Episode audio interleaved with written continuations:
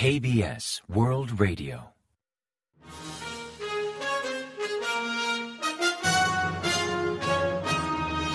Informativo de KBS World Radio. Bienvenidos un día más al informativo de KBS World Radio. Les habla Javier Castañeda y tras el saludo les avanzamos los principales titulares del día 22 de febrero. Yun afirma que 2024 será el resurgir de las centrales nucleares. El Banco de Corea mantiene el tipo de interés en un 3,5% por noveno mes consecutivo. Seúl y Tokio acuerdan mantener la cooperación ante los problemas norcoreanos. Corea del Norte acusa a Estados Unidos de doble rasero con los derechos humanos.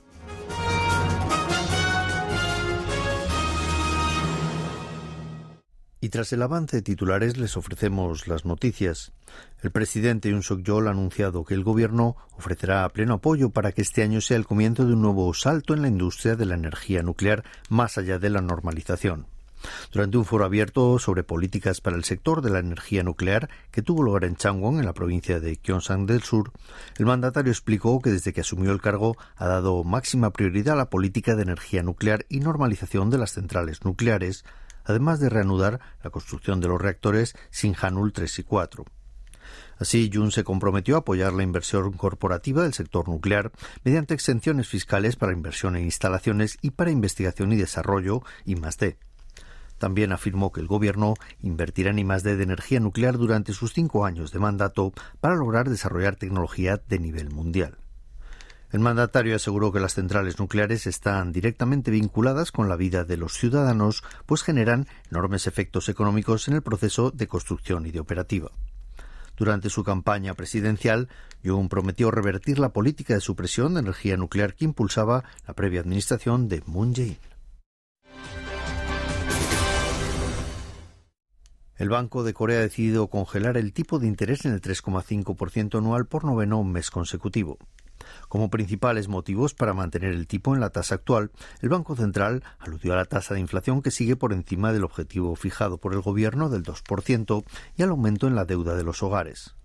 El banco adoptó esta medida el jueves 22 durante la segunda reunión del año de la Junta de Política Monetaria del Banco de Corea, encargada de fijar el interés monetario, pese a mantener una diferencia de 2 puntos porcentuales con Estados Unidos.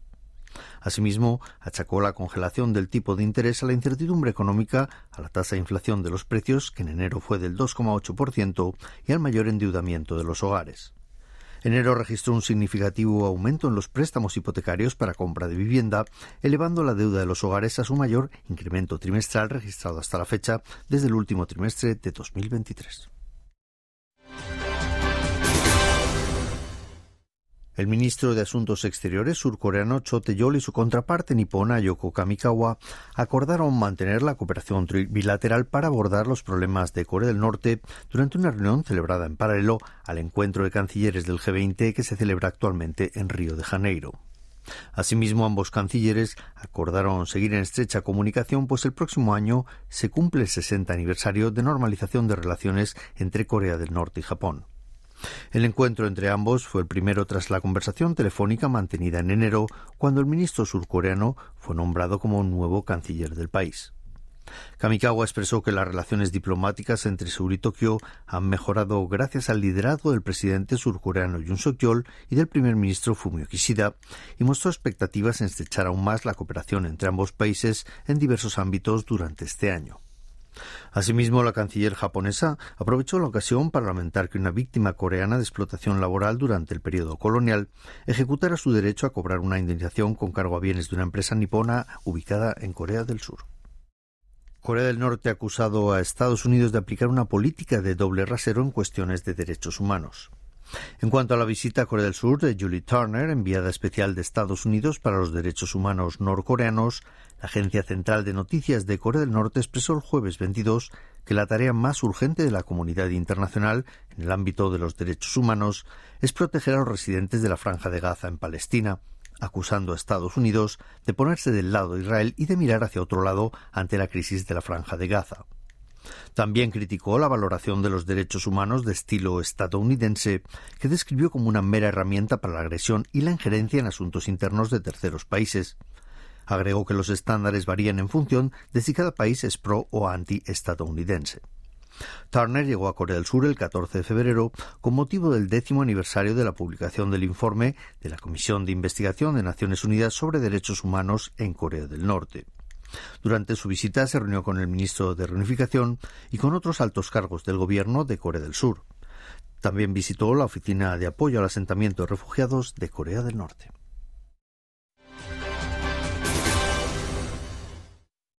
Corea del Sur, Estados Unidos y Japón celebraron el jueves 22 su primer diálogo trilateral sobre control comercial y de exportaciones industriales.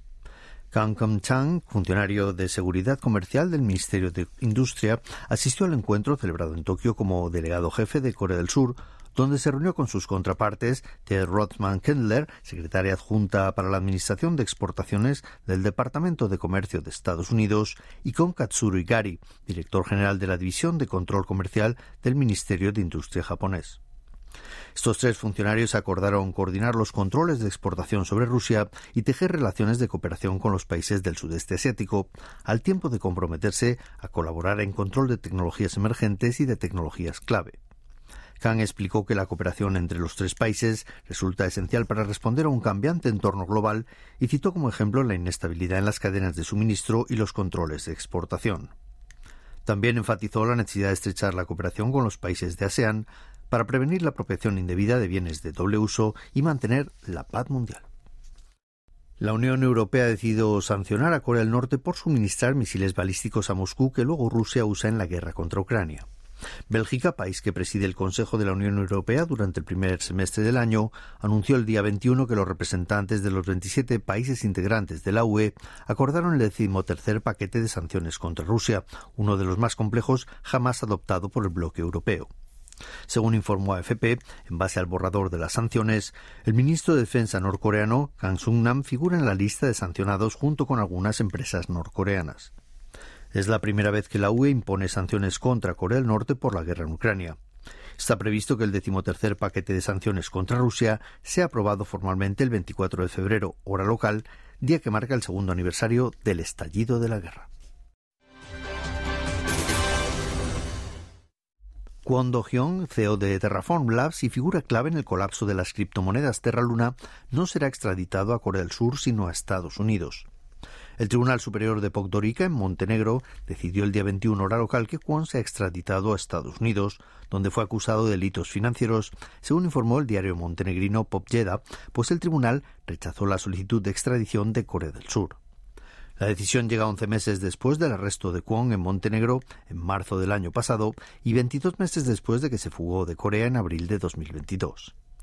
El representante legal de Kwon en Montenegro alegó que, según la ley, debería ser extraditado a Corea del Sur, pero por el momento se ignoran los motivos que llevaron al tribunal a aceptar su extradición a Estados Unidos. Si Kwon es finalmente extraditado a Estados Unidos y es declarado culpable, todo apunta a que recibirá una dura sentencia que podría superar los 100 años de prisión por acumulación de condenas, mientras que en Corea del Sur la sanción máxima por delitos financieros es de unos 40 años.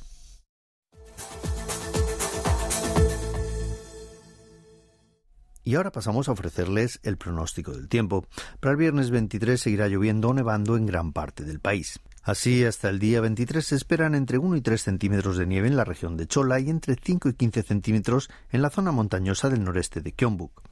La Administración Meteorológica de Gangwon pronosticó entre 10 y 30 centímetros de nieve en las regiones montañosas de Gangwon y entre 5 y 15 centímetros en la costa este. Las autoridades han solicitado a los ciudadanos extremar las precauciones y comprobar la seguridad de sus instalaciones para minimizar los daños derivados de intensas y prolongadas nieves. Las temperaturas oscilarán entre menos 2 grados y 5 grados de mínima en la mañana y entre 1 y 8 grados de máxima por la tarde, similares a las del jueves. La calidad del aire, eso sí, será buena en todo el país. Y a continuación comentamos los resultados del parqué. El índice general de la bolsa surcoreana, el Cospi, cerró el jueves 22 con una mejora del 0,41% respecto al día anterior, hasta culminar en 2.664,27 puntos. En tanto, el KOSDAQ, el parqué automatizado, ganó un 0,7%, hasta culminar en 870,11 unidades. Y en el mercado de divisas, la moneda estadounidense llegó a cotizar 1.331,1 wones por dólar, 3,6 unidades menos que el día anterior al cierre de operaciones.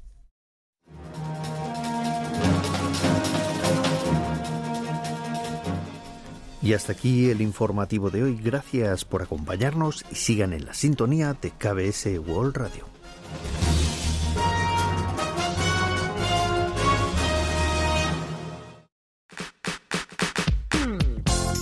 Gracias por escuchar los podcasts de KBS World Radio en español.